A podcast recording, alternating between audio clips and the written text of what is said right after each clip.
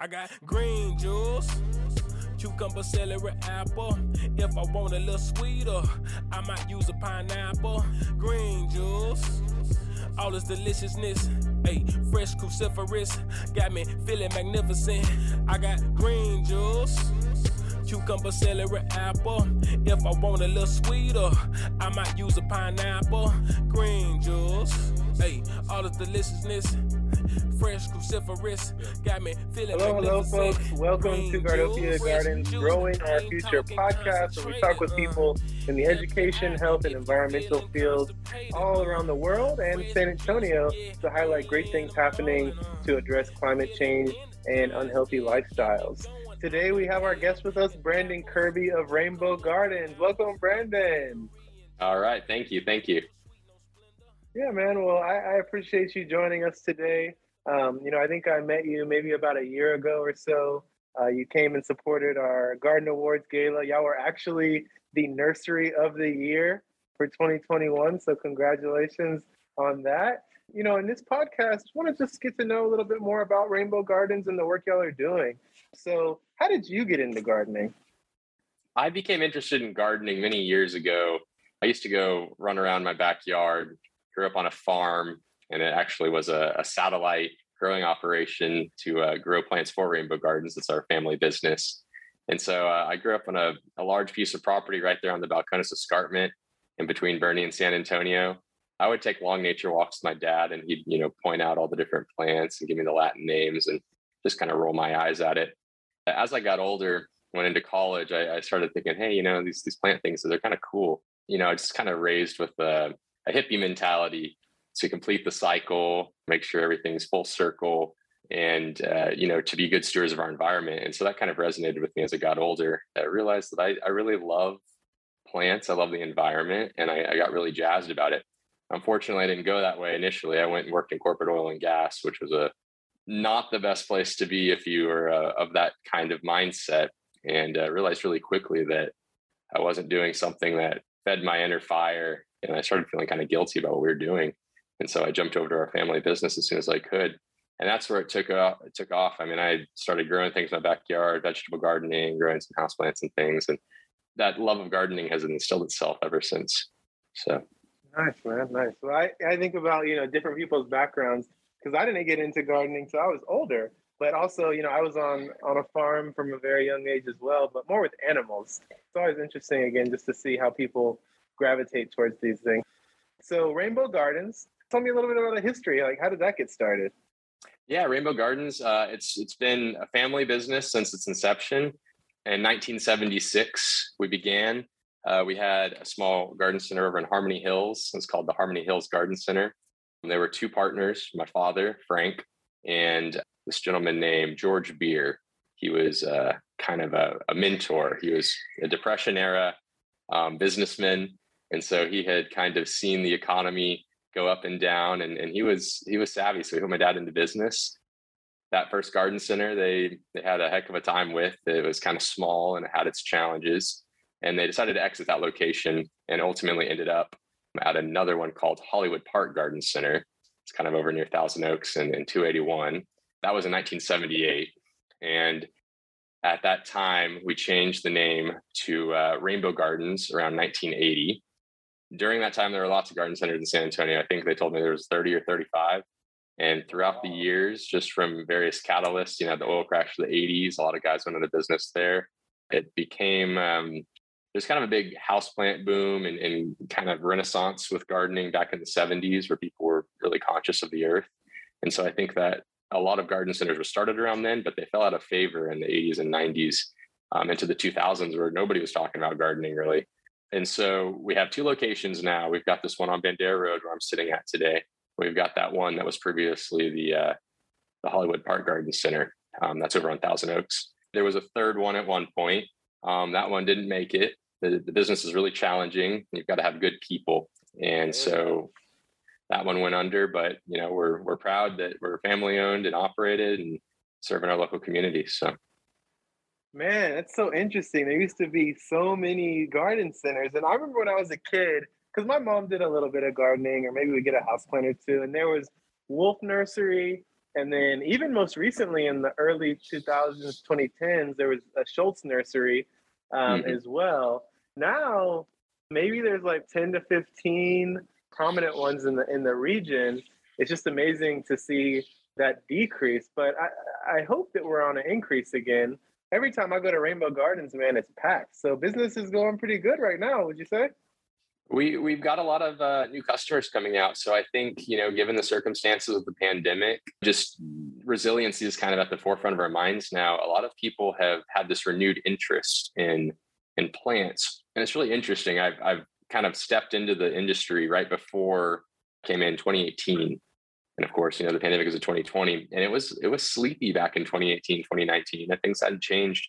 And then when people got stuck at home, there was this massive catalyst. There's people on their phones, on their computers, and, and they're looking for a way to connect with nature. And I think a lot of people found that plants were a great way to connect with nature, and they found you could bring plants into your home and um, and create your own oasis, maybe in your backyard if you had one, or you know have your your sunniest window in your apartment and filled up with house plants. And and there really is a uh, something special with being able to connect with a plant. It's it's like a pet, but it's not like a pet. It's not as demanding, but it, it gives you that kind of basic uh, human you know urge to connect with nature in your in your environment and so I, I, think that a lot of people found the need to do that once they weren't out and about or so distracted with their everyday life and and so we've seen a ton of new people with this interest in gardening and, and they're all learning you know they're wanting to know how do i grow vegetables here you know what what fruit trees work here what, what kind of flowers can i bring in what, and and especially uh, an interest with the local ecosystem like how do I bring butterflies or bees to my yard? You know, what what plants are good for birds? And so that's super cool to see the the community of San Antonio kind of rally around that idea and really run with it. And, and the city's been great. They've kind of sponsored some programs to help facilitate greener spaces. And we're just really proud to be a part of that movement. Nice, nice. Yeah, you're right. It's uh, the pandemic. We got so many calls for gardens, and you know, I'm happy I think it's a silver lining because you know we needed a little bit of a wake up call about our health and about our environment. We're nowhere near where we need to be. I know you know that mm-hmm. as well, right? There's there's Agreed. a lot of work to be done, but I'm happy that we're alive and and we have the opportunity in this period of time to to be that change. And so you talked a little bit, or you mentioned resiliency gardens. What is a resiliency garden like, and what does that mean to you? Well, so you know, when the pandemic first began, we had a lot of people coming out, and food scarcity was kind of at the forefront of everybody's mind. If you walked to our local grocers, you'd see just the aisles blown, and and it wasn't just fresh food that was gone, which we all I think agree we we need to increase our consumption of, but it was also the canned food and the shelf stable stuff. And there are people that were panicking. You know, they were like, "Hey, uh, I didn't realize how." fragile our, our supply chain was and and I'm not re- relying on myself at all. I'm reliant on my dollar and going to the store and, and spending that. And, and, if that breaks down, what do I do? And so my uh, my marketing team and I sat down and we said, you know, how can we help increase the awareness of food resiliency? And so we kind of uh, took the idea of the Victory Garden, you know, that they had back in World War II. And, and for those that don't know, the Victory Garden was a, a concept where, you know, food was also scarce. They're sending a lot of it over to the front lines in the Pacific and, and uh, European theaters. And so people were encouraged to plant these victory gardens. They had beans, they had squash, they had tomatoes, you know, things you could eat at home or can for the winter. So I said, hey, that's a great idea. You know, we're kind of fighting our own good fight against this pandemic and we're trying to do the right thing. So why don't we help eh, encourage people to become more resilient at home? And so we we got with some of the local media and, and talked a little bit about it. And I don't know that the concept necessarily stuck, uh, or the brand, excuse me, the brand resiliency guard necessarily stuck. But I think the concept did. I think a lot of people that year and in the subsequent years have really leaned into the idea of sustainability. And sustainability doesn't mean turning your front yard into a huge garden. You know, it means planting a couple fruit trees or maybe having a couple tomato plants and pots in your backyard, something to help supplement that your food supply and also to just feed yourself nutritious, wholesome food that our bodies crave and that uh, honestly we're not getting from our, our food supply in America today. Again, we're, we're still in the pandemic up to this point and, and we're also in a climate crisis. And, you know, a lot of people can feel depression or, or anxiety of what can they do, right? What can I do? But gardening, I think, is a great activity to take a small step. Of course, it's not going to save the world, but if everybody produced a percentage of their food, then we could really start to make massive change. But it takes that community, that culture buy in that is critical. And so for y'all, in addition to sort of promoting resiliency gardens, y'all also have started an educational program. I've seen some videos. Can you talk about that a little bit? Absolutely. Back in 2018, 2019, when I first walked in, I realized, you know, we've got a great organization here with a lot of really intelligent people that know their stuff.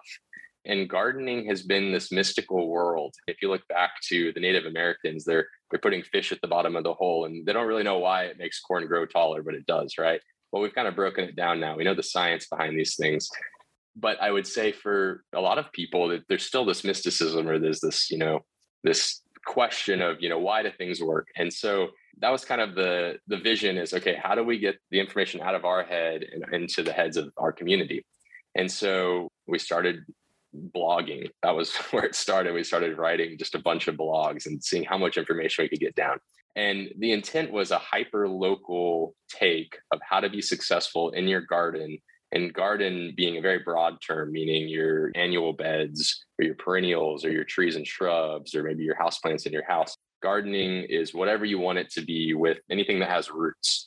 Hyper local emphasis on how to be successful in your garden it grew from the blogs. We started doing more facebook type things just little like minute you know videos or, or minute quick reads little paragraphs educating people.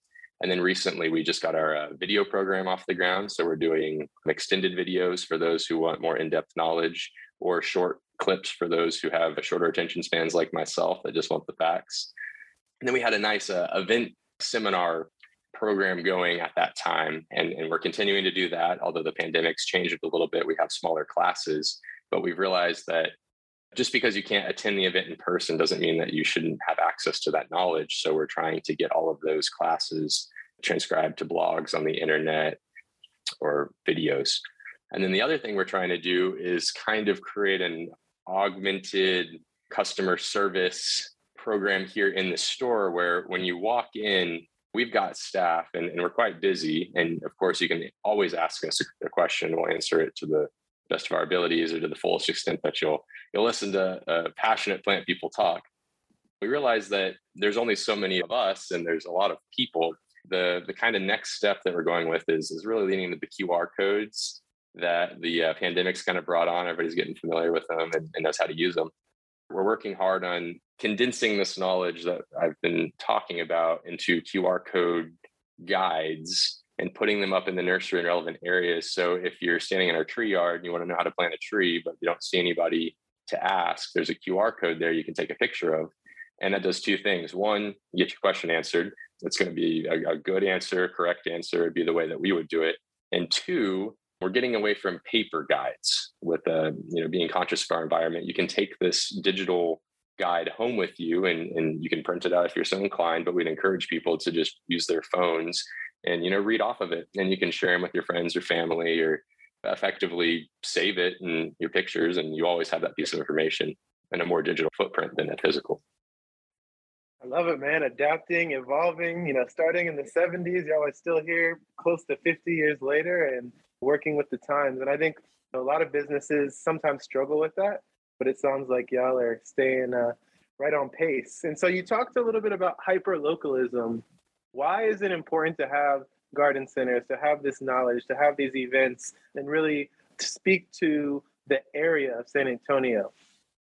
It's a great question. Rainbow Gardens, I like to think of as a plant uh, bazaar, if you will. You know, it's it's this place where you get all of these plants coming in and going out. And as you know, Stephen, we've got plants that don't necessarily grow in this area that are being sold at nurseries around San Antonio. It's really important, first of all, to lean into that and educate our customers or people in the community about what actually grows here and what doesn't. So that's first and foremost the most important thing. Second thing is that San Antonio has a ton of microclimates. We were talking just before the podcast started about how up north you might be in a completely different zone than you are south of town. I think what there's three zones that San Antonio encompasses. And then I live up in Sisterdale and it's even colder up there. I'm following, you know, central Texas gardening calendars up there. So I'm not even using the information that we're, we're talking about here at Rainbow Gardens. And then beyond that, within our zones, we have microclimates. your neighbor might be able to grow a really cool tropical hibiscus in their front porch and you might not be able to and it, it's because of the orientation of the sun maybe it's uh, protected from the north winds maybe it's protected under an oak tree typically inside the loop you know you're able to grow citrus i've known king williams i've got a friend of mine who has a beautiful citrus tree and they have an avocado tree like right there in downtown san antonio and i mean i, I can't grow that north of town when you kind of look at san antonio on a map you have to break it down and say okay there's not a one size fits all solution for people. You can't say this plant is going to grow everywhere. You have to be hyper local and aware of what your yard does and how you can plug these plants into your yard. Uh, what works for you isn't going to work for somebody 10 miles north or 10 miles south. We really try to lean into that and educate each and every customer and take the time to figure out what they are looking for and whether that's actually going to work for them. We're not interested in trying to, to give people plants that aren't going to do well in their yard we do sell plants that are tropical, for example, but we're very upfront and say, hey, if you leave this outside, it's going to die. You need to, you know, do X, Y, Z, you need to cover it or you need to bring it inside.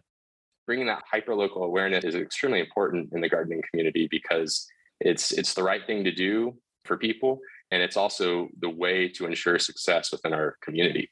We lean into that as much as possible. Yeah, no, it's really important. And it's interesting you talk about microclimates because I've seen some avocado trees. I've seen an old avocado tree, man. It was probably like 40, 50 years old at Incarnate Word on the south side of the administration building off Broadway, producing avocados. It was just protected from that northerly wind. And also, they have a dormitory and a business building, and they just built a brand new uh, student center on the north side. So it's in between this alley with all this heat and the banana trees actually produce bananas, right? Huh. You, you, don't see that a lot in San Antonio, but no. if it's in the right place, you can grow some bananas and avocados. If you're on the north side, good luck with that, right? You're going to be replanting every year. And it's unfortunate that we had pretty much a 30 year storm last year. And I want to say about 90% of the citrus was lost in the mm. region. Anybody out there listening, please replant, replant, replant. I was a little hesitant a lot of people had PTSD. They're like, it's going to snow again. But that's the first time it's snowed since about 1985 ish. Hopefully, we won't see that again for a while. But yeah, man, y'all are doing some great work. Is there anything else you'd like to highlight or let people know about? How can they find you? Information like that? we're becoming more involved in the community. We've been a Sleepy Little Garden Center for for all these years, you know, 40 plus years, and we're San Antonio's best kept secret. I always like to say we're trying to put our best foot forward and really become involved in the community and empower individuals around us. Work with organizations like yours to help alleviate food insecurity and, and bring that knowledge to the local schools. You can connect with us in several ways. We've got a website. There's a learning center on there. We just recently redid it's got tons of blogs, again, with that hyper local emphasis to really answer the questions that you're asking. We've got a great Instagram. That one's kind of catered more towards millennial Gen Z houseplant crowd.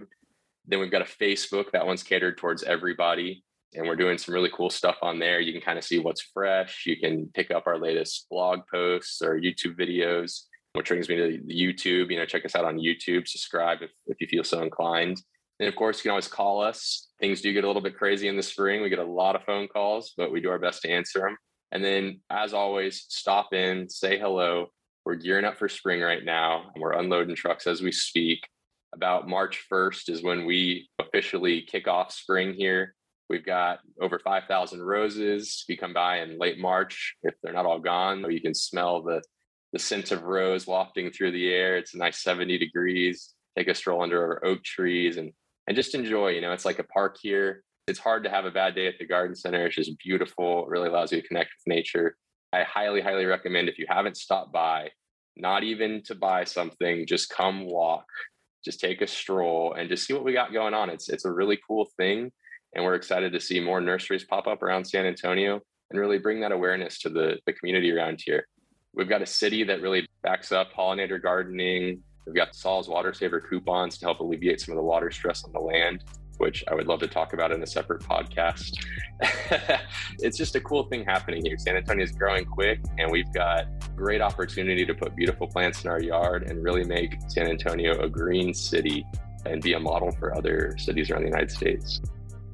I love it, man. I love it. You know, uh, I went to Vancouver in 2019 and I was doing some research. They consider themselves the Garden City.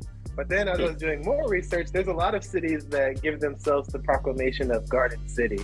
You know, mm-hmm. so I'd mm-hmm. like to see San Antonio really lean into that and embrace it. And like you said, the city of San Antonio and SAWS and some other organizations are, are really pushing that at the policy level. Hopefully that'll continue to grow this ecosystem. Brandon, I really appreciate your time, man. I know you got some trucks out there to unload, but uh, hopefully I'll make it out to Rainbow Garden soon and check it out. And I encourage everybody else listening as well. Thank you all for listening to Growing Our Future podcast. Until next time.